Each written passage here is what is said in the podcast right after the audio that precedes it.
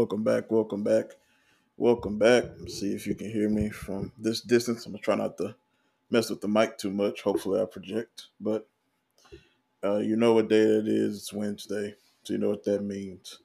Who's this podcast for? My name is Nate, and we're back. And particularly, I am back. I am back in my bag, as the kids say. Um, I've been renewed. I have a sense of fulfillment in movies again. Saw a really great one um, yesterday. Went to the theater, uh, middle of the day, nobody was there. Saw something that I really enjoyed, and it really kind of galvanized me and showed me that um, it kind of brought my way back. You know, I've been talking to you guys about I didn't really feel movies right now for a while. You guys know that's kind of mainly what we talk about on this pod because that's kind of my main uh, passion outside of, uh, you know, I have a few other things, but that's kind of my main interest, my main hobby is movies and uh, really writing my own things, scripts, pilots, things of that nature. And um, you know, for a while I have been in a bit of a malaise, a bit of a haze. I haven't really felt like watching anything old or new. I just kind of been out of it, so I just put my focus in other things. Even though we've been covering stuff on the channel, and I've been slowly making my way back.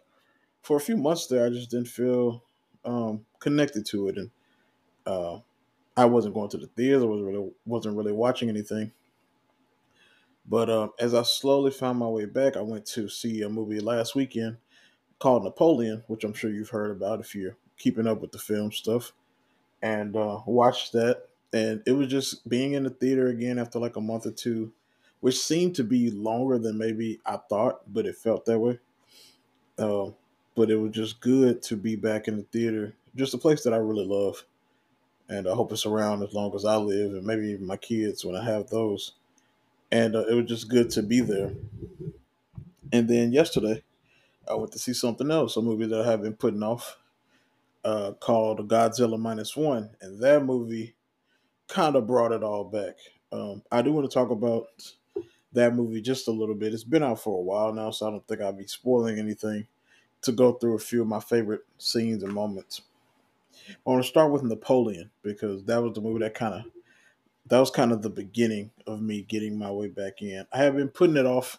I just kept putting off going to the theater. Like I've been putting it off, putting it off. I missed a lot of movies too that I wanted to see just because I didn't feel it. And um, before I get to the movies, I do want to say that that's kind of a key of life of letting yourself feel whatever you're feeling, not to relish in it or stay in it too long, but to actually fight through it and then eventually come out on the other side. I do think you have to feel every emotion. All emotions are fleeting. I believe that. I think happiness is not something that's a universal constant.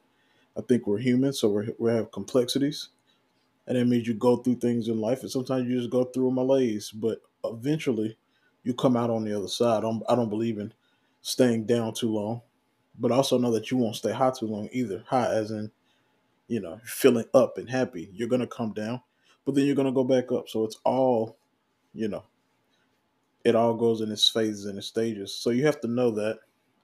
And I, I believe if you believe that, it will make life so much more easier to handle because I knew at some point I would come out of my feeling. I just didn't know when. But I stayed with it. I rode with it. I found other things to occupy my time. And now I'm firmly back in on movies, even modern movies, which I haven't really been back in on which I haven't been in on in a while, honestly, before this. But um, I just like that lesson, um, and it showed me that maybe that that is true. You know that uh, this thing called life it has its stages and its phases. Nothing lasts forever, good or bad. So you have to kind of stay even keel to all of it. You have to stay in the moment as much as possible, and you have to stay know, very level headed and know that while the good times will not last forever, the bad times won't either. So that means the good times will return. And that's what you should be looking forward to and keep your mind on. Um, and knowing that all of it is uh, it's temporary, all of it. So I, I, you know, I just think that's important. But Napoleon, this was directed by Ridley Scott, uh, 158 minutes, uh, starring Joaquin Phoenix and Vanessa Kirby and uh, others. Um, it's about Napoleon. Obviously, you know Napoleon Bonaparte, but I'll read a little bit of it. He came from nothing, he conquered everything. A personal look at the French military leader's origins and swift, ruthless climb to emperor viewed through the prism of Napoleon's addictive, volatile relationship with his wife and one true love, Josephine. Uh, what can I say? Uh, it's too long, but that's just a hallmark of one Ridley Scott. Just to make a movie that uh, could be, you know, two hours into well over that. Uh, it's too long. It didn't have to be. There's like a middle period where I was trying not to fall asleep, but I thought that the war scenes were absolutely great. But by all accounts, they made Napoleon feel like lesser of himself than he was in real life. Um, he was obsessed with his wife Josephine, but how they made it in this movie, it seemed a weird obsession in real life. He just made sure that she was, you know, okay by every turn. It's not the only thing that changed. Um, they kind of made him a bit of a weirdo, a bit of a, you know, um, I just think that kind of one could call it assassination of character. I don't know that much about Napoleon, but based on all of the uh, historical people who look into this thing for a living, uh, he wasn't like what the movie portrayed. Now that might not affect your view of the movie. You can still love it. I personally, it didn't affect me that much, even though some of it felt weird. But I didn't know for certain because I don't know much about Napoleon. But um, I just think as a film, it has great action scenes, but the story itself was a bit missing, and we never really got the sense that he's a great general or a great man. We we know that from history that he changed France for for uh, generations to come, and he was a great war uh, strategist and a great war general. And they show some of his generalship and how that uh, how his creativity led him to win many battles until you know the end. I think, but um, but we didn't get a sense of how he shaped France, and I think that just for a movie this long, it felt incomplete. Um, and apparently, there's a four-hour director's cut somewhere, and I don't know who's gonna sit down and watch that because I don't have that desire to watch that. But I think all in all, it's fine. I would call it fine. Uh, I think it's pretty shallow. Uh, I think Joaquin Phoenix tries, but he makes Napoleon weird, and that was already strange enough to pick him to be Napoleon, even though he can be brooding and kind of um and uh, uh, um, demanding when he wants to be, but it didn't come across to me that way. It came across as you know a guy pretending, but also making this war general weird, and I don't think he was a weird person based on what I've heard. Ridley Scott obviously doesn't care about historical accuracies in movies because when they asked him, he told everybody to f off who was bringing him up about how some of his movie isn't accurate. So and I, you know, on some level, I get that. If you want complete accuracy, you should go watch a documentary or read a book. But a movie does, it still does have the task of being honest, and I don't think that was an honest portrayal of Napoleon. Uh, but again, people who know Napoleon might say different, but you know, uh, I don't have much to say on Napoleon. It kind of came and went. But the next movie that I watched, uh, Godzilla minus one. Let me just read you this. This is directed by Takashi Yamazaki. Uh, post-war Japan from zero to minus. In post-war Japan, a new terror arises. Will the, the devastated people be able to survive, let alone fight back? This is a Godzilla movie, not of the Godzilla versus Kong that you might be thinking. This is a Godzilla movie from the Shin Godzilla, the uh, of the Godzillas of the 40s and the 50s, straight from Japan about World War One or two, rather. After the bombings, kind of a uh, a war allegory. This is one of those, and man, this movie is absolutely fantastic. I would recommend anybody to go see it. If you think it's just about Godzilla, you couldn't be further from the truth. It's only two hours and five minutes, and it blows by. It has great characters. It has great writing with real depth and imagination, and real themes about living and dying and war, and what does it mean to be living and what does it mean to die and what will you die for? And what is family in a post-war world when you you know, when your parents are gone and your family's gone, like and you find these people who experience the same hardship as you and you put a makeshift family together, what is now your family? What are you willing to die for? Are you living even if you're alive? But what's the difference between being alive and living? It has all these questions about death and all these questions about war and what it is to be a patriot to your country.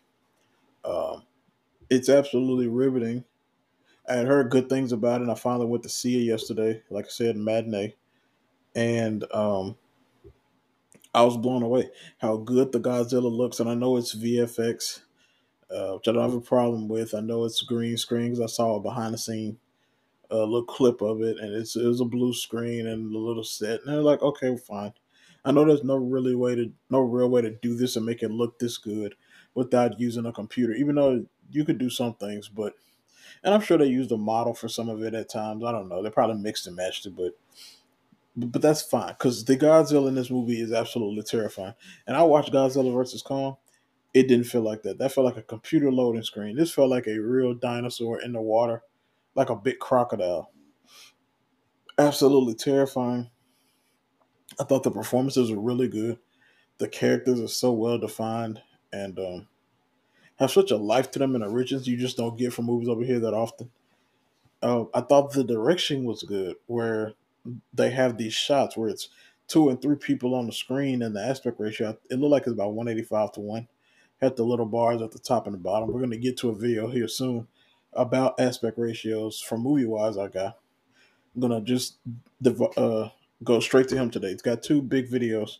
I don't mind how long it takes. We're just going to do it because I'm I feel so, you know, back right.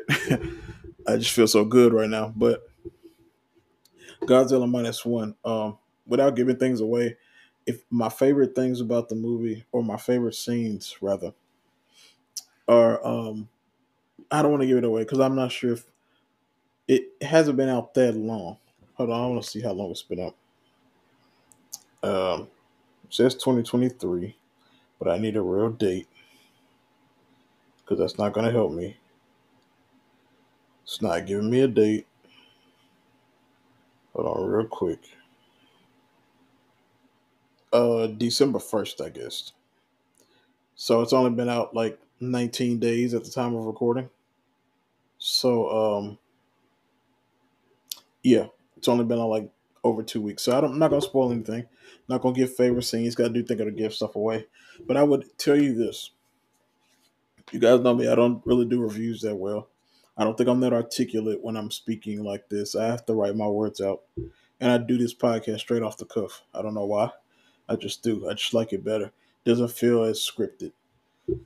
Uh, but if I was actually going to review this, I would actually write it out and have real uh, words. I'm just a better writer than I am a speaker. But I would tell everybody go watch this. I'm trying to get wife to go watch this um, because she didn't go with me. And she said it's a Godzilla movie. And I, I didn't know what to expect. I said, yeah, it is. But this is so much more than a Godzilla movie and I think everybody will find something in it besides Godzilla wrecking havoc in cities. This movie is wonderful. So that's all I got to say on those movies, man. And this weekend we're going to see the Iron Claw about the Von Erich family. We've been talking about that all year, kinda. So I'm excited for that. Uh, you know, in my little haste of thinking that I was, you know, in my little like downtime with movies, I didn't think I saw that many because it felt like I went from the middle of the year to December without watching many. But then I went back and looked through Letterboxd because I track every movie I watched this year, and I watched way more than that. So I was happy about that. And we can go to January 2023. I watched two movies, one new, one old. Uh, March, I don't watch anything. Well, January, I watched six movies. One, two, three, four, five new, one um, old, February, I watched two movies, one new, one old. March, I watched one, two, three, six movies, uh, two new, four old. April, that was Chicago trip. Um, I watched Air in Chicago, that was new. Beau was Afraid, Are You There? Watched three movies. May only watched one movie. uh, June, I watched three movies, but two of them were new to me. Well, all of them were, were new to me, but one was actually new. July, watched three movies, two new. August, two movies, one new. October, didn't watch anything in September apparently. October, I watched uh, one movie new, three movies actually, but one was 2023. And then December, I watched two new movies, which we just talked about Napoleon and Godzilla. And Saturday, I'll probably be adding another one. So I watched more than I thought. It feels like a small year, especially compared to last year, where I have months last year. Like November, I watched one, two, three, four, five, six, seven, eight, nine, ten movies. That's a lot for me. and this this year I only have like a month of six, and it came early in the year, so it definitely petered off. But I do think I watched more than I gave myself credit for, and I'll have a top ten list for you. And you know how I do it. I did it last year. It'll be a top ten of everything I've watched that was new to me. So it doesn't have to be from this year. It's just gonna be new movies. So this year I watched Sunset Boulevard and Amadeus and The Exorcist for the first time, stuff like that. You have to know that those are going to be part of it. Because if it was all movies from this year, I don't think I'd have a list because I didn't like. Uh, probably didn't want to put everything I watched from 2023 because I didn't like probably most of it. But if we talk about all the movies I've watched this year that were new to me, I could come up with a pretty dang good list and probably have more movies from 2023 than I did from 2022, which I don't think I had any movies from last year. So that's something to look forward to probably next week because after that it'll be New Year's and I like to get it out right at the end of the year. I don't do it like a month out like some people. I like to do it right when the year's in, so I so I can literally say I waited till the last second. I watched as much as I can. And sadly, some stuff was missed, and I'm not going to be able to watch it in time, like Asteroid City, the holdovers, stuff like that. But that's how the cookie crumbles. But um, anyway, let's jump on over to our friend Movie Wise right after this.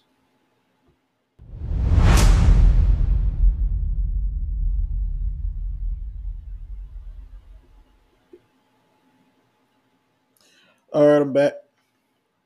So we got Movie Wise in the building, not literally, but figuratively. Um, and I hope my thing works this time. I think it is.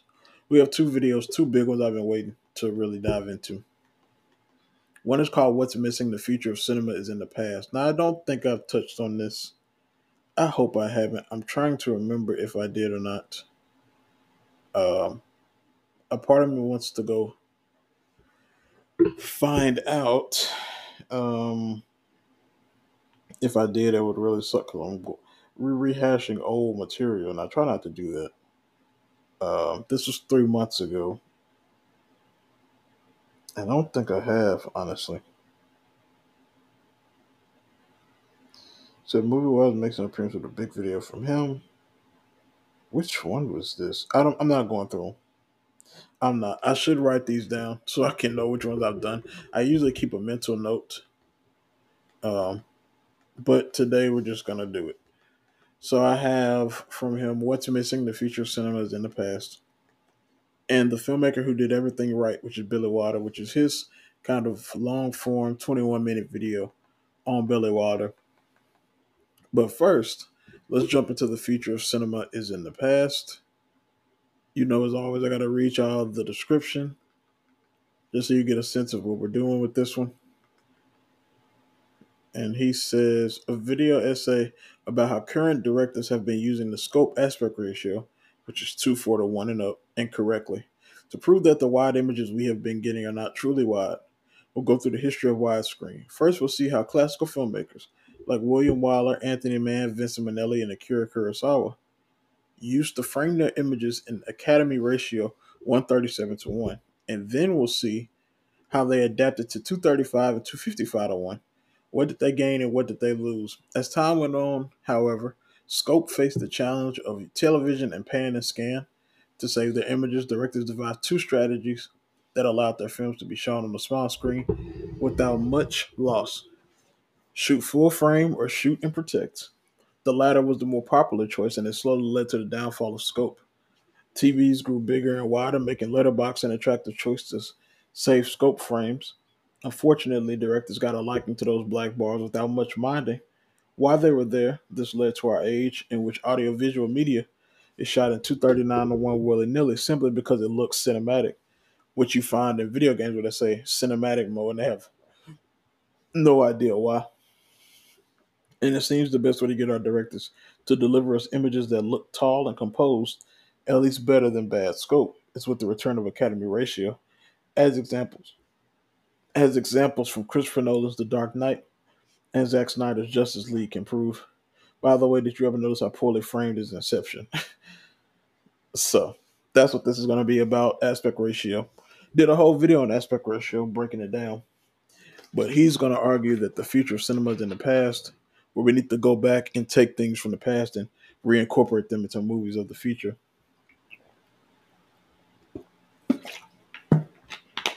I think I would agree. So without further ado, because we got another long video after this one, let's get into it. The future of cinema is in the past. From movie wise, obviously. The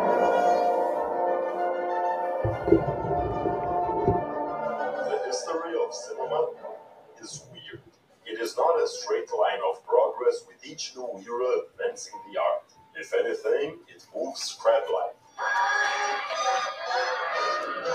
Each period brings something new, forgets some trait from the previous era and resurrects some other from an even earlier one. Today we'll find out about some things that our current age unlearned and how it just might be on its way to relearn it. It has to do with composition and aspect ratios. Aspect ratio reminder, it's the proportion of the screen's width divided by its height.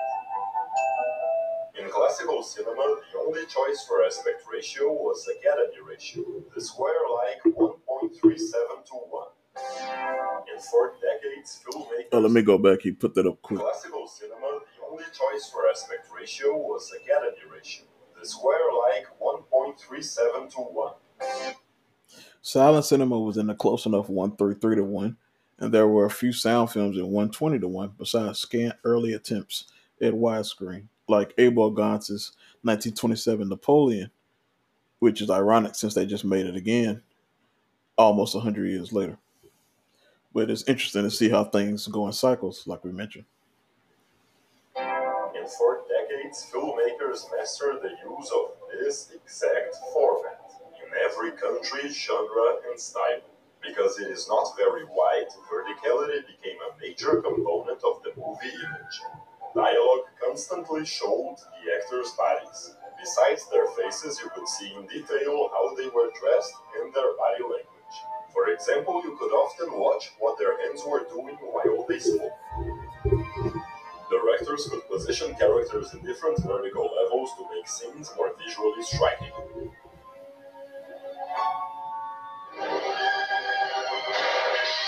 Anthony Mann particularly loved to make verticality a major component of his shootout scenes.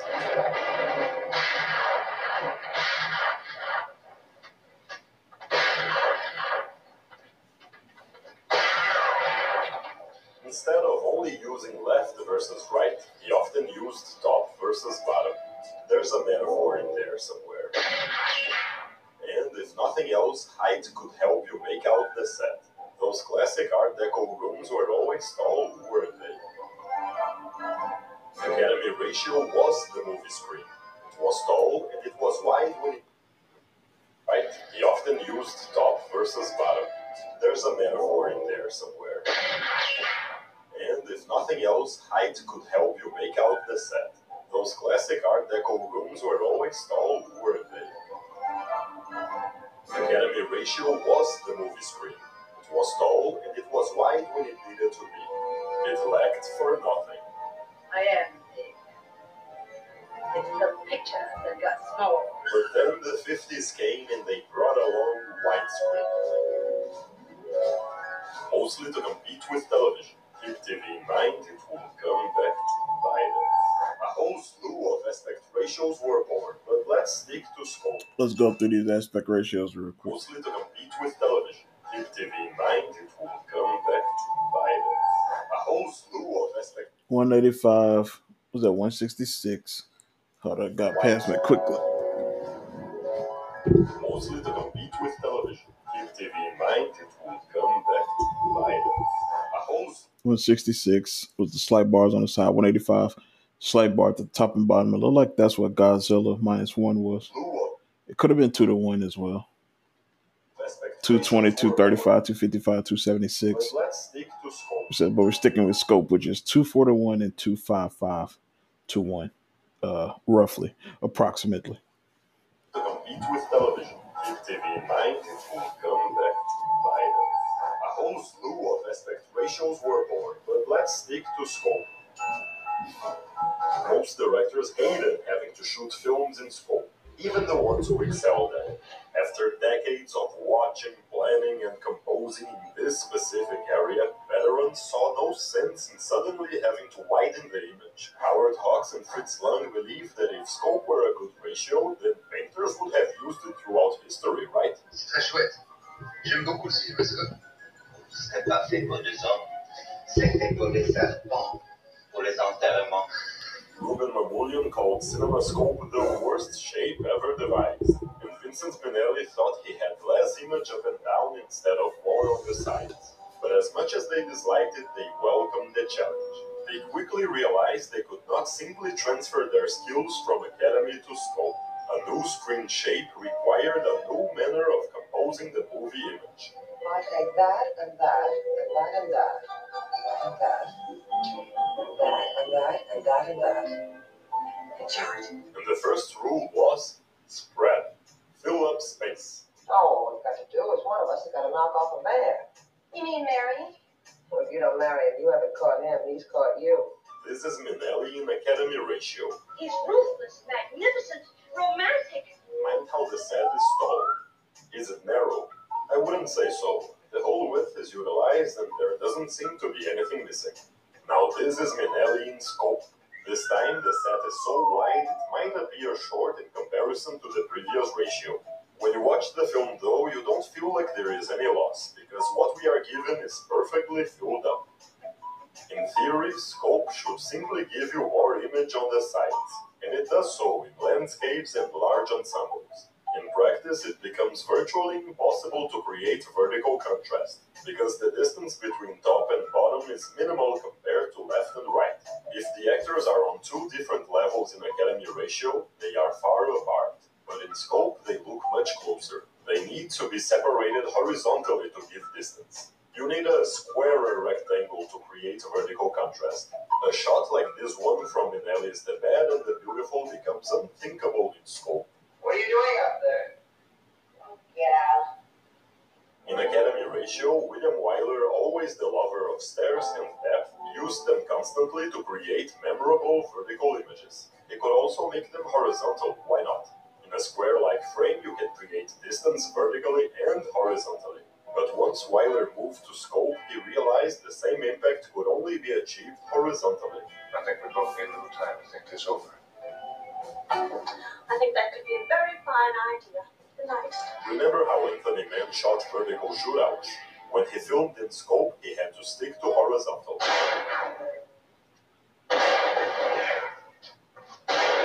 Basically, scope brings new possibilities while limiting others. Veterans adapted and internationally known Hollywood directors made it an attractive choice for perfectly composed white frames. One of the greatest framers of frames in movie history was, of course, Akira Kurosawa. Check his Academy ratio frames in Seven Samurai and notice how he fills up the screen. The top and the bottom contrast each other and we miss nothing on the sides.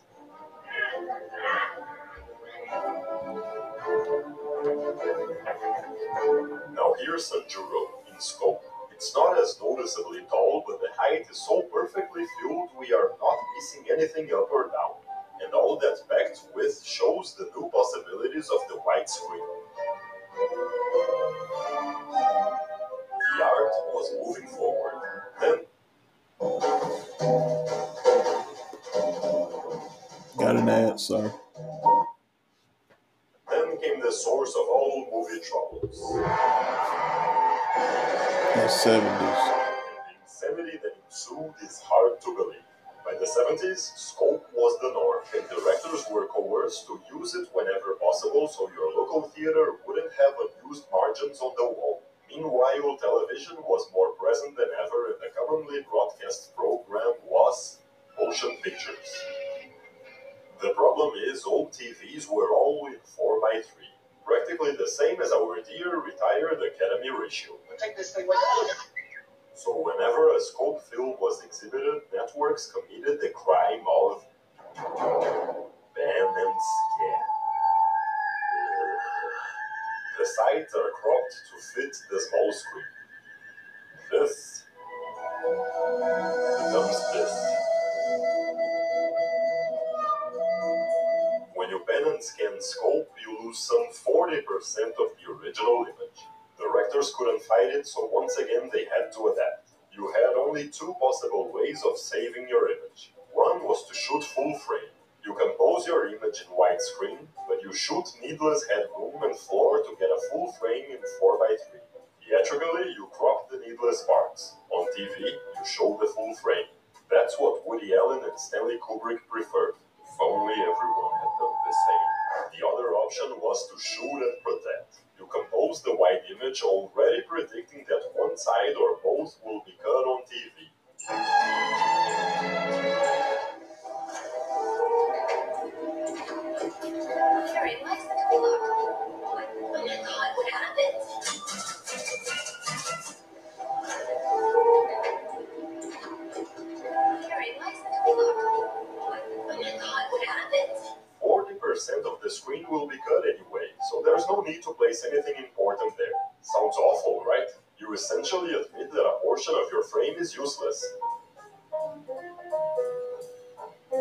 Guess which one most directors chose? This is one of the reasons why close-ups and over-the-shoulder shots became so frequent. Films were now being deliberately framed for TV, not cinema. When TVs improved, they got bigger and they widened to the 16 by 9 aspect ratio, which could fit films in 185 to 1 without a hitch. Films in scope were more at home because pan and scan didn't hurt as much and letterboxing became a common option. Letterboxing is what you're seeing now, like bars. Since movies are far more often watched at home than in movie houses today, many people grew up with the distorted idea that the black bars of letterboxing are inherently cinematic. Shooting in scope became a go-to way to make whatever it is you're shooting supposedly look like a movie. It's got black bars up and down. It's cinematic. Today they even throw black bars into content meant straight for television, like The Boys. Remember what I told you. Scope is not inherently cinematic. And the most hilarious part, video games. Yes, some games use letterbox in part or throughout because makers think it's chic. But anyone with eyes can see they're just cropping the top and the bottom. Basically, here's the brief history of the scope aspect ratio. When it arrived, veterans of Academy adapted to it. They got appropriate locations, they filled up the screen, they invented a new aesthetic, which could sometimes include stronger close-ups and abstract images. Then TV came and many directors bowed down. They unlearned what came before and shot in 4x3 with empty extra space. TVs widened and became welcoming to frames in true scope. But it was too late. Films of the 70s and 80s had already influenced generations of new filmmakers who started shooting scope for no other reason than because it's cool and cinematic. Gone were those well framed sets, that body language, those hands in the bottom. And that is something that good scope and height can achieve. Teamwork, that's what counts in an organization like this. All for one and one for all. You Know what I mean? Today, scope is not wide, but short. Today, even films that take place in limited locations like a phone booth, a car, or a motherfucking dog finger in scope. Let me make things clear. If your 2.4 frame is just 185 or 4x3 with the poles missing, then you are using scope wrong. Always night pads are designed for a perfect. Oh, sorry, ads. I'm getting But to this point, I love his breakdown of the history where scope came into play after using Academy ratio for so long, which was the square box. And then directors adapted. But then once TV came, they said, man, we're not even going to be able to see all of this. And they start making their movies for TV screens. So they went back to Academy, but not the Academy that was before. This new Academy that had empty spaces, but you used it because you didn't want your subject of the of the shot to be cut off. So it's a fake academy. It's like or a, a watered down academy because the academy of the old days has such filling of the frame and verticality, and now they don't. Then when TVs became widescreen, they went back to scope, but by this point, it was an empty scope. It was a TV scope. So now they use scope in movies that don't need it, and you see that in a lot of blockbusters today just a little, you know, just to kind of clean up, I guess what he was saying. It feels a bit confusing, but I think you all understand. Uh, that's why he said the future of cinema is in the past because they're using it wrong. Where they should go back and take things from the past and use them today. But you got to know why you're using them because context matters. Yeah, headache.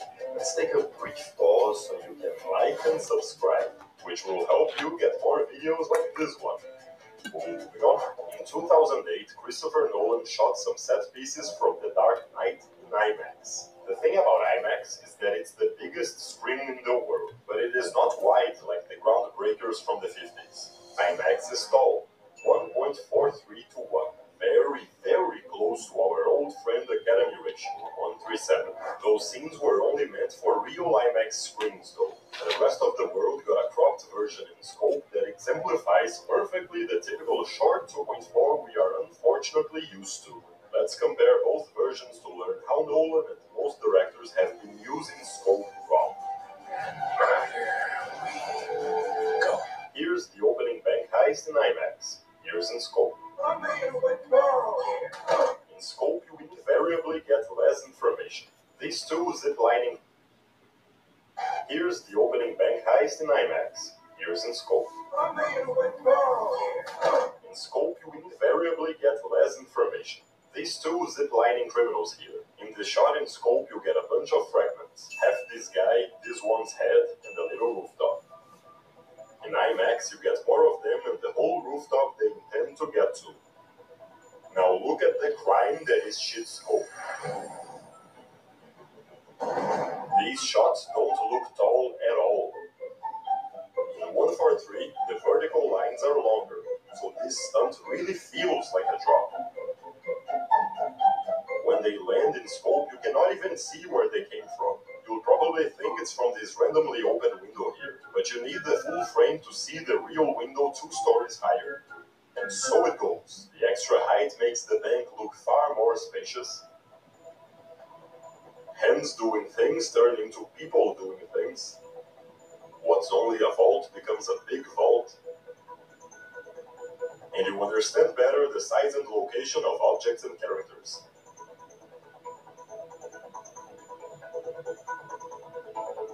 Look at this GNB canopy here. It makes William Fichtner's position and distance to the robbers much easier to understand.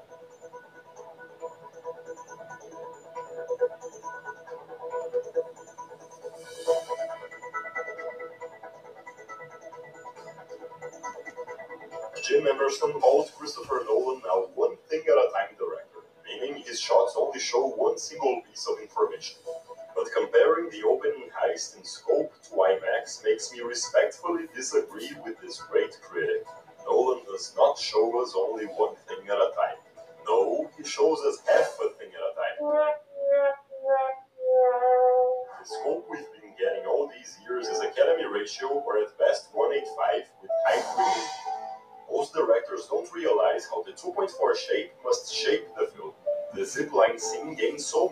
Extra height because it is not staged for scope, it is staged for Academy ratio. It is tall, not wide.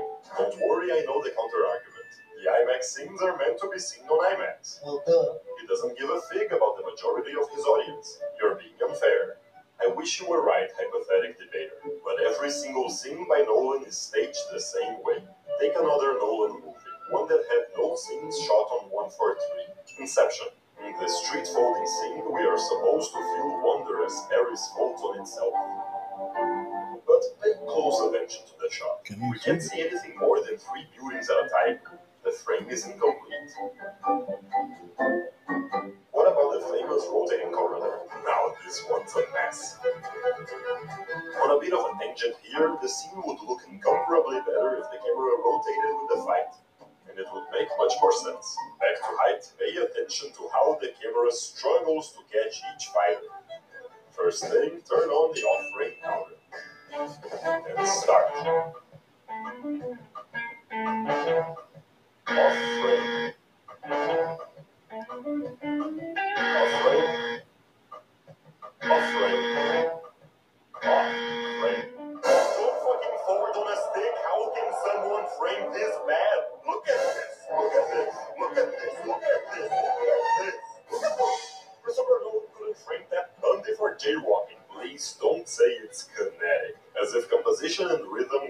Rhythm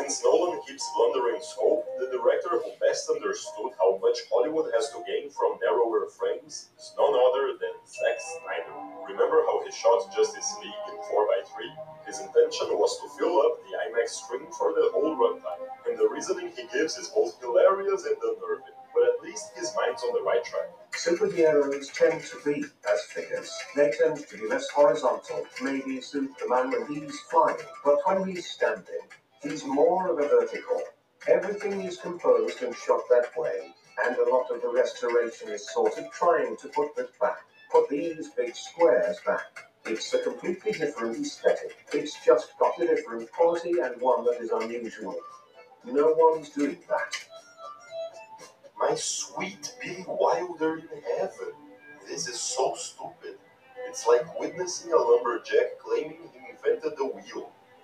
Superheroes tend to be more vertical.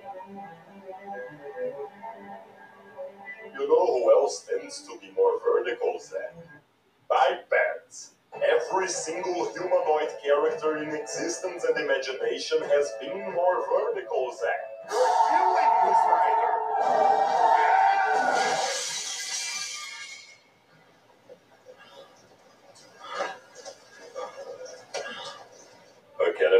Ratio seems to be slowly but steadily on the rise. Maybe, just maybe, more big name directors will realize they never knew how to use scope all this while and take a chance with our dear old Academy ratio. Perhaps the resquaring will happen. Wes Anderson, a master of all ratios, can guide them. I hope Nolan makes a whole film in 143 someday. That's his language. More room for sloppiness. Social media already conditioned our youth to vertical frames, so it wouldn't be too much of a stretch if Academy ratio was welcomed as something new and tall. But that's just an overly optimistic thing. What do you think? Will Academy ratio return to mainstream cinema? Will we have a vertical film trend? Tell me in the comments. Thank you for watching and I'll see you next time.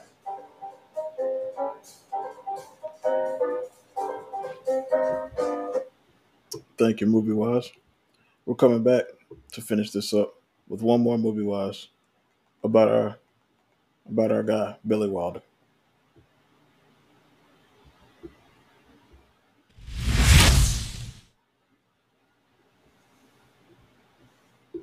All right, the filmmaker who did everything right. Let me start this over because I was watching some of this, but I never finished it because I wanted to do it on the pod. It's about Billy Wilder. Let's get into it. A video essay about the greatest writer cinema ever had the privilege of having Billy Wilder. With the strong characters, witty dialogue, clever plot structure, and emphasis on action, he shows you how to make a screenplay that's precious and cinematic. With his long takes, wide angles, pristine timing, and sophistication, he was also one of the greatest directors of all time. Here we'll compare Billy's perfect romantic comedy Sabrina, 1954, which he wrote alongside Samuel Taylor and Ernest Lehman. He always wrote with collaborators, to Sydney Pollack's 1995 remake. You'll see how everything special about the original film was cold heartedly eliminated, creating a snobby, average love story instead of a well made masterpiece. Why anyone would try to rewrite Billy Wilder's dialogue is completely beyond me. Sabrina Audrey Hepburn slash Julia Ormond is the daughter of the millionaire Larrabee family's chauffeur.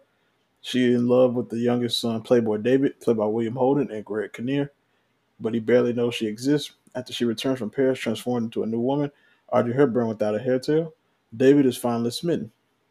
The elder son, Linus Humphrey Bogart Harrison Ford, won't let David throw away his upcoming union to a more lucrative prospect, though, so he gets in the way.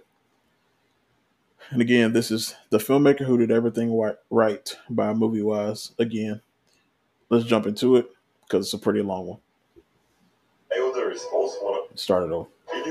Wilder is both one of the greatest screenwriters and one of the greatest directors to ever script a script and film a film. An ideal of a complete artist who does everything right. Let's check why. If Billy is a brilliant director, it's because he's a brilliant writer who does everything right. Let's check why. If Billy is a brilliant director, it's because he's a brilliant writer. His screenplays are already cinematic, visually creative, and physical. As a director, all he needs to do is not stand in his own way, and with his long takes, wide angles, Oh, sorry. Before we continue, he made the apartment, Sunset Boulevard, Ace in the Hole, etc., etc. Some like it hot. So, but all you really need to know is the apartment. Let you know everything that you need to know about Billy Wilder. Anyway, let's continue. and love for clear activity he never does. In this video, we'll go through his god level screenwriting chops, his strong characters, witty dialogue, and emphasis on action. And to better highlight Billy's brilliance, we'll show those who try to do the same thing and fail. My intention. Unethical, reprehensible, but uh, very practical. We'll take a look at Billy Wilder's 1954 romantic comedy Sabrina, penned alongside Samuel Taylor and Ernest Lehman, and compare it to Sydney Pollack's 1995 remake, penned by these guys. As far as original remake comparisons go, this is one of the most interesting cases because they managed to take everything that makes the first film special and bundle it up. Before we compare scenes to celebrate the Wilder way, let's go through the entire plot of Sabrina and Sabrina. Who is Sabrina? Sabrina is the plain looking, as far as Audrey Hepburn can be, daughter of Fairchild, chauffeur to the uber rich Larrabee family. Elder son Linus is the workaholic thinking brain of the company. Youngster David is a womanizing playboy Sabrina has had a crush on all her life. She's barely noticed. She's shipped to Paris and returns two years later as a sophisticated piece of attraction. Linus wants a big merger with the Tyson company, so he puppets David into an engagement with the family heiress, Elizabeth Tyson. But when Sabrina returns, David is finally smitten and puts the merger in peril. Linus manipulates David into sticking glass shards on his own ass so he can hang out with Sabrina. Linus dates Sabrina for a while with the intention of convincing her to go to Paris with him just to get rid of her and have the wedding. Naturally, they fall for each other, and the regretful Linus confesses his scheme. She decides to return to Paris alone, and Linus chooses to cancel the wedding and let David journey with Sabrina. Aware that his brother's in love, David goes through the wedding, so Linus gets the merger and Sabrina. Happy ending.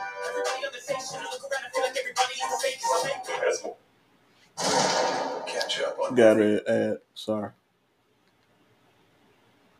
As modern movies are wont to do, the remake favors practical over analytical dialogue. Watch my video on it. Exposition over images, short, shallow scenes and montages instead of well-developed scenes, and of course, singles over ensemble shots. I won't center on the direction, but notice in the clips how it takes Wilder one shot to tell more than Pollack can do with four. How sets, actors, and movement Go back a little bit. manipulates David into sticking glass shards. But he so he puppets David into an engagement with the family heiress, Elizabeth Tyson. But when Sabrina returns, David is finally smitten and puts the merger in peril. Linus manipulates David into sticking glass on his own ass so he can't hang out with Sabrina. Linus dates Sabrina for a while with the intention of convincing her to go to Paris with him just to get rid of her and have the wedding. Naturally, they fall for each other, and the regretful Linus confesses his scheme. She decides to return to Paris alone, and Linus chooses to cancel the wedding and let David journey with Sabrina. Aware that his brother's in love, David goes through the wedding, so Linus gets the merger and Sabrina. Happy ending.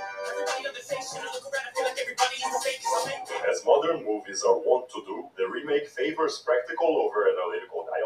Watch my video on it. Exposition over images, short, shallow scenes and montages instead of well-developed scenes, and of course, singles over ensemble shots. I won't center on the direction, but notice in the clips how it takes Wilder one shot to tell more than Pollack can do with four. How sets, actors, and movements are more clearly seen. Here's the introduction of the Larrabee family in the original, photographed in front of their own old photo. Or maybe, I don't know. We. How set sectors and movements are more It's a shot. Here's the introduction of the Larrabee family in the original, photographed in front of their own old photo. Or maybe, I don't know. We immediately get how their status is dynastic and how David has never grown up. Linus is told to hide his photo spoiling Wall Street Journal. In 10 silent seconds, we know he can't separate business from his personal life. After his childish pose, David suavely steals a flower from his tux and suavely gets a woman to dance. Now here's the we immediately get how their status is dynastic and how David has never grown up. Linus is told to hide his photo spoiling Wall Street Journal. In 10 silent seconds, we know he can't separate business from his personal life. After his childish pose, David suavely steals a flower for his tux and suavely gets a woman to dance. Now here's the remake. We don't see the family together. Here's mom. She says a couple useless lines the writers thought were a discreet way to show her status. Senator, have I got Edit, she knows senators. Linus is on the phone away from the agitation. Of course, we get some useless business lingo. Well, I just don't feel like buying any more Netflix this year. Get it? He does business. David is introduced already dancing. Insert frivolous flirting, of course.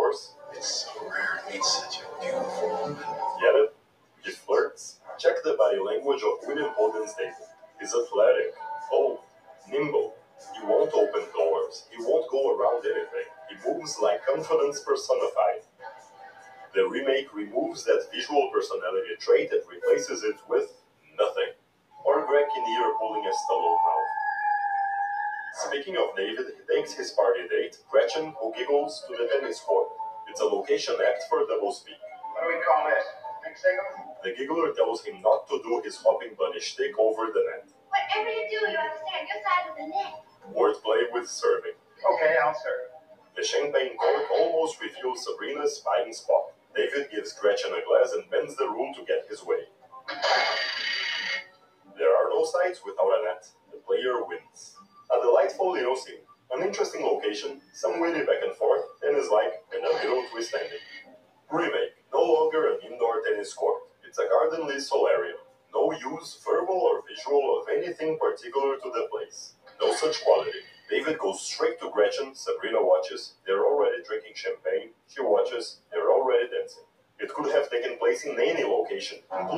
Including a screen. Also, the remake's Gretchen has zero personality. The original Gretchen giggled and played coy. That's all, and they couldn't keep that much. The original scene worked like a little jewel. Why change it? Serious question. Why change it? Here, David ignores Linus' secretary and enters his office. Two men turn casually. In the original, David uses language with strong imagery to force the secretary to open the door. Miss McCardle, are you going to press that button, or do I have to take you up in my arms and break that door down using you as a battering ram? He enters and five people turn in comic synchronicity. Yeah, turns out a comedy is allowed to be funny. David and Linus butt heads, and it's just sad to see how Harrison Ford is no match for Humphrey Bogart. You're right. Bogie's charismatic in an effortless way. He is serious but has good humor. He is someone you can believe would court his brother's girlfriend for a business deal and slightly sadistic enough to enjoy it. Shame to say I enjoyed every minute of it. There's no way you can believe Ford's Linus would do the same. He's dull, lifeless, and never bored. His body language is rigid and limited to forcibly lifting his forearms. He would never fire a gun mid conversation. The remake scene ends with stand and deliver dialogue minus a punchline. Elizabeth Tyson's the best thing that ever happened to you. And you told me so yourself. In the original, Linus forces David to test their new Larrabee plastic with eight secretaries, creating a funny finish and showing how Linus can make David do his bidding. Yeah. Why would the remake cut this type of physical humor? Because the remake is ashamed of being a comedy. It desperately deletes one liners and gags and replaces them with nothing. It tries to present serious characters in a serious world, and they sometimes do and say something funny ish, while the original has funny characters in a funny world and is proud of it. Yesterday, we have learned the correct way how to boil water. Let's check Sabrina in the Pull bar. that back real quick. deletes one-liners and gags and replaces them with nothing. It tries to present serious characters in a serious world, and they sometimes do and say something funny-ish, while the original has funny characters in a funny world and is proud of it. Yesterday, we have learned the correct way how to boil water. Let's check Sabrina in the party. David must get rid of Tyson to better flirt with Sabrina. I certainly don't want to spend the first 18 hours of my honeymoon in a plane, sitting up. Do you? Yes, dear. So he engineers a way for her to leave. Sabrina arrives and we get funny shots of boys reacting. She joins David and is right at home among the swells. The remake removes Tyson from the party. So there's no farce. Sabrina arrives to no reactions and feels nauseously nervous. In the original, David and Sabrina dance as the crowd disperses, showing how indiscreet they're being and helping us to see David's mother approaching. No such visuals in the remake. We simply cut to his mother meeting the couple amid the partygoers. Boring. To say the least. Bet this actress is a specialist in playing kind and loving mothers. Oh, poor you. Sabrina keeps feeling out of place as if she's in a dream. So I ask you this. Isn't the whole point of this ugly duckling premise that she learned to be sophisticated, elegant, and graceful in Paris? She should never feel uncomfortable in the Larrabee's party. This is something irritatingly endemic in modern cinema. Characters are losers. No, hear me out. I already mentioned how the original gives David self-confident swagger and Linus natural ease. Post Paris Sabrina is equally socially adept. I have learned how to be in the world and of the world. She belongs to the party, just like she can sail on Linus's boat with a happy and friendly demeanor. Just like she can have fun in Linus's office. And such poise, as though she belonged in there. The remake makes her nervous in the party, nervous in Linus's jet, and nervous in Linus's office. Wow.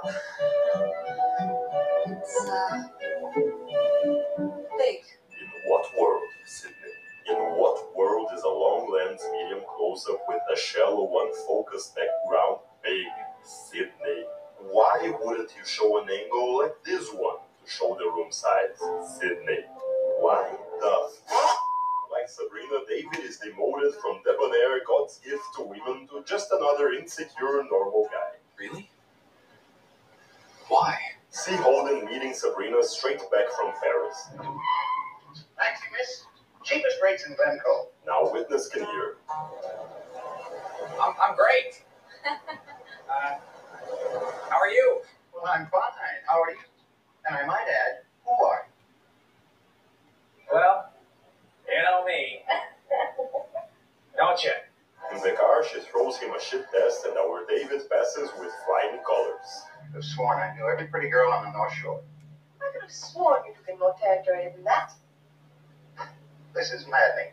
I know I've seen that face before. The remake gives the exchange, but has him fail like a regular schmuck. I could have sworn I knew every pretty girl on the North Shore. Oh, I could have sworn you took in more territory than that. Ouch.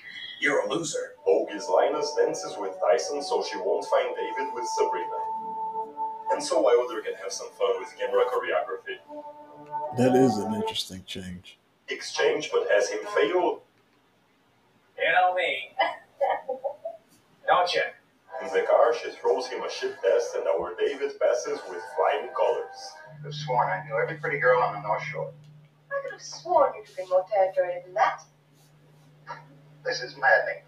I know I've seen that face before. The remake gives the exchange, but has him fail like a regular schmuck. I could have sworn I knew every pretty girl on the North Shore. Oh, I could have sworn you took in more territory than that. Ouch.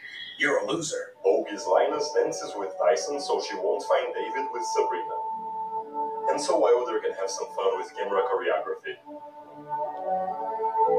It's impossible to imagine Ford the board pulling off such a gentleman move. Compare. It's millions. Suppose you dropped one. That's what I did. What's at the end of a million? Zero, zero, zero, nothing. Circle with a hole in it. Um, gee, I don't know. I guess I, I don't know. Um, I don't know anything about. It. Uh, um, uh, sure. Which one? Um, all of Learn to speak, damn you! All this is to say that the original Sabrina gives us characters who are extraordinary. They are above human. Imperfect as these people are, they are demigods. Unusually quick, charming, and assured. Thank you. They radiate the Italian term sprezzatura, the trait of the perfect courtier. The ability to always say and do the right thing in every situation, nonchalantly. Supreme savoir-faire. The remake turned them into mere mortals. They can't quit, they can't light up a room. You can be sure that the excuse, because there's always an excuse, is ahem realism. These losers are more realistic. They're awkward and maladroit. Therefore, they're likable. That's what Hollywood thinks of you, you know. They want us to watch gutless wimps and think, Ah, that's me. modern Hollywood and its defenders are obsessed with using realism as an excuse for lazy, unintelligent writing and directing. As if we needed realism in a multi-million dollar fairy tale like Cinderella story. Give me the demigods of yore anytime. They are difficult to write. A writer should run away from easy like COVID with a chainsaw. Here's Facts, facts, facts to all of that. Characters are so weak now, and it's you know it's not realism. It's just man, it just I absolutely get everything he's saying in that aspect of it. Hold on one second.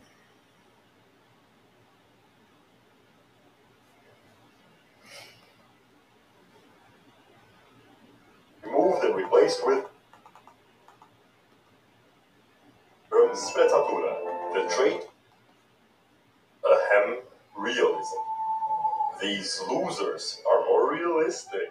They're awkward and maladroit. Therefore, they're likable. That's what Hollywood thinks of you, you know. They want us to watch gutless wimps and think, ah, that's me. Modern Hollywood and its defenders are obsessed with using realism as an excuse for lazy, unintelligent writing and directing. As if we needed realism in a multi-million dollar fairy tale like Cinderella story. Give me the demigods of yore anytime. They are difficult to write. A writer should run away from easy like COVID with a chainsaw. Here's a recurring joke that's removed and replaced with nothing. The Larrabee matriarch won't let her husband smoke, so he keeps hiding his cigar. In this Lubitsch style shot, Larrabee Sr. sees his wife approaching off screen and hides his cigar in his whiskey. Later, Linus catches him smoking in his closet, giving a funny opener for their scene together. Mind you smoking in my room, but not in my clothes closet. Good for the malls. The same character is later shown failing at picking an olive out of a jar. How would you do it? You can't even get a little olive out of a jar. Eat it. And in the ending, in a throwback to David's class as issue, the same thing happens to Father. Sit down, father. These are just a couple humorous examples of something the original does that was heartlessly cut from the remake. The use of props. Tells his story with the help of objects. This should be visual storytelling, shouldn't it? Have the characters not only say things, not only interact with each other, but do things and interact with the world around them. Look at all these gadgets. Sabrina first bonds with Linus when they listen to music together. Later, she sings their banana tune, and we understand she's beginning to fall for him. We have no bananas. The remake has what? Close ups and John Williams light. Let me go back. Last time I'm going back. Storytelling, shouldn't it? Have the characters not only say things, not only interact with each other, but do things and interact with the world around them. Look at all these gadgets. Sabrina first bonds with Linus when they listen to music together. Later, she sings their banana tune, and we understand she's beginning to fall for him. We have no bananas. The remake has what? Close ups and John Williams light.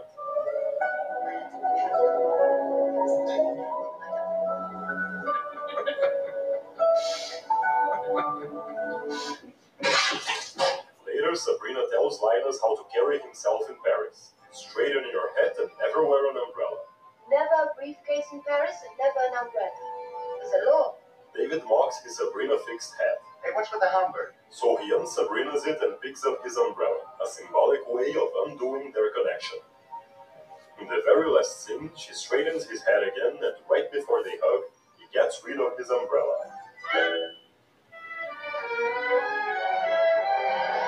If you ask me, this is love shown on screen. What does the remake do? They remove the hat and umbrella motif and replace it with, you guessed it.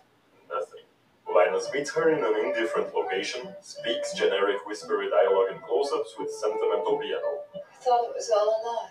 So did I. It was a lie. But something happened, and then it was a lie. Paris is always a lie.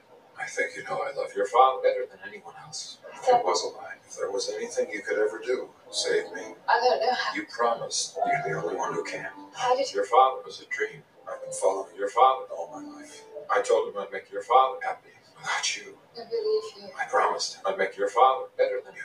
Sabrina. Final kiss. Why have it creative when you can have it cliche?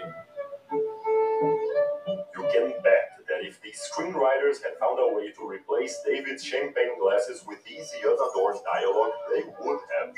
Wilder gives David a combo of fan and ice, then a hammock with a hole for his butt. A butthole, if you will, apt for gags. The remake has David simply lie down with some obvious drugged up humor. Do the dry cleaners have your car? He's the butt of the joke, but there's no joke of his butt. Now we've been through Wilder's masterful use of objects and actions, let's examine his genius quality dialogue. All night long I've had the most terrible impulse to do something. Never resist an impulse, Sabrina. Especially if it's terrible. His Sabrina is a paragon of wit. That boy has no sense of time, no sense of direction. As a matter of fact, he has no sense. Characters are sharp virtuosos of the bon mot. Make sure to check my video on what constitutes witty dialogue. And since we're here, like and subscribe. You can also flirt with my Patreon. Moving on, the new Sabrina has its moments of good dialogue. Not gonna lie. Not gonna sue his own mother. Well, he's not. Mother, go outside. Blow out your candles. Can't we send somebody? You ever heard me referred to as the world's only living heart donor? But overall, it's a barrage of the obvious. Sabrina. Jokes are consistently dumber, Sabrina. and there is very little subtext. Sabrina? Why does he keep saying that? Check David confronting Linus. He gives him a boring punch and dramatically tells him everything he thinks. How could you do what you did to me and to her? How could you go that far? Originally, he slowly builds towards it with a mathematical metaphor. I'm not very bright. Took me until this morning to add two and two together, like the two champagne glasses and the plastic steel and Sabrina. You know what I got? What? The punch is much cooler, and David drives towards Linus being in love with Sabrina with more metaphor, comparing his emotions to a durable product slogan. Linus Larrabee, the man who doesn't burn, doesn't scorch, doesn't melt, suddenly throws a $20 million deal out. Appropriate for a Larrabee, isn't it? Doesn't burn, doesn't scorch, doesn't melt. How about that? Are you sure you don't want to go with it? Why should I want to go with it? Because you're in love with it. Compare it to this dramatic nothing. You'd blow a billion dollars for this? I see. You missed the plane. Hopefully, last that. Wrapping it up. Sabrina leaves for Paris in a ship, which horns away throughout the final merger meeting. So we have extra information through sound in the background. Not only that, it's an opportunity for Linus to check every synonym for failed, I don't mean to say that our merger has hit a snag, or failed to gel, or gone up in smoke. before settling on the one that's more symbolically appropriate. It has sailed away. This dialogue is rich, rich in subtext, metaphor, synapses, references, and banter. Just one thing you overlooked. I have proposed and she hasn't accepted. Well, don't worry, I proposed and Mr. Tyson accepted. Did you kiss him? They talk of one thing meaning another. Oh, you're dieting. I beg your pardon. I love this. I love it. Don't worry, I proposed and Mr. Tyson accepted. Did you kiss him? They talk of one thing meaning another. Oh, you're dieting. I beg your pardon. Compare. David wants to run off with her. That's nice for the chauffeur's daughter. I don't care if he runs off the car his grandmother. I just wanted to run off with the plastic flag. I like Sabrina. I always have. But I'm not about to kiss off a million dollars. I don't care what she did to her hair. Here, Sabrina hints at her father being a chauffeur by being ambiguous. General Motors, Rolls Royce. Is your father on the board of directors of all those companies? You might say he runs things. Compare. Of course I do. You're my neighbor on the Source Lane. and you're David. No such wit. I sure am. David gives Sabrina poetic plans for the future. We'll build ourselves a raft and drift across the Pacific, like Kontiki, or climb the highest mountain like Annapurna. Here, he's too dumb to know the names Kontiki and Annapurna. Well, shucks. Whatever, I don't know. A case of mastery of language over amateur dabbling. Here's Linus calling David to get a scolding. Got a minute, David? Not right now. The old man wants to see you. Better come along. He's frothing at the mouth. Oh, what about? You guess. Animal, vegetable, or mineral? Definitely animal. Now let's have their IQ. You got a minute? Uh, not right now. I actually have point. Sure you do. Let me be blunt. These characters are intelligent. Always make it a point to have control. These ones are stupid. Uh, you know, um, Our Sabrina speaks of operettas, prime ministers, and crow. Like in a Viennese operetta. The young prince falls in love with the waitress at the Ratskeller, and the prime minister is sent to buy her off. He offers her 5,000 kronen. No, she says. Fake Sabrina speaks of movies, lawyers, and dollars. Like a lawyer in a movie. He goes to the unsuitable waitress and says the family is prepared to offer you a hundred thousand dollars to stay away from their son. I like movies, you know, but let's be real. Who sounds smarter here?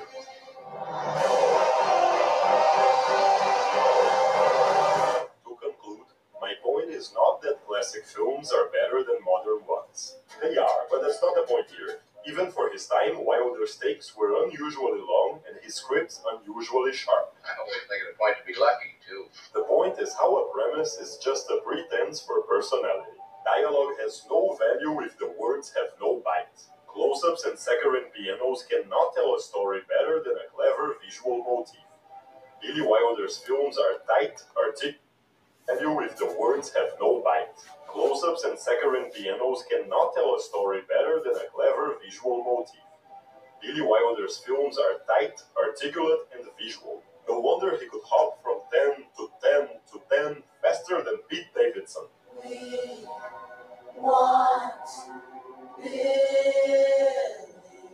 So never forget, in a world where than a clever visual motif. Billy Wilder's films are tight, articulate, and visual. No wonder he could hop from 10 to 10 to 10 faster than Pete Davidson. So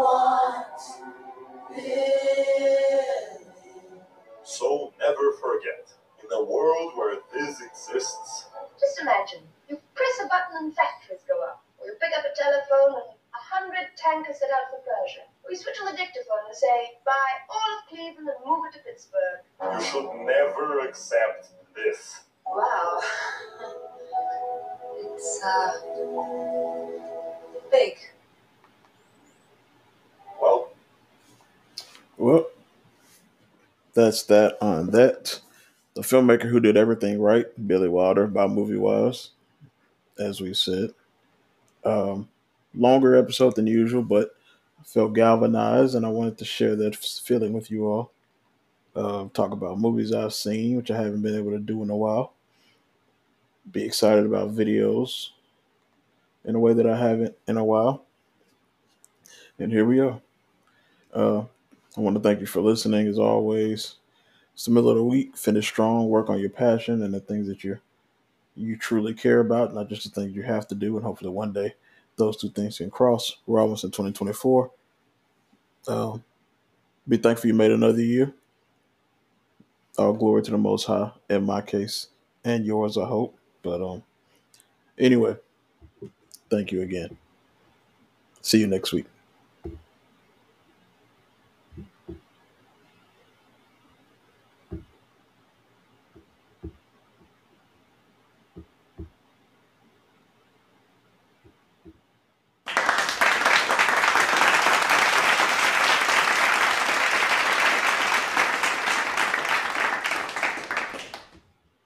My other one wasn't working for some reason. but peace.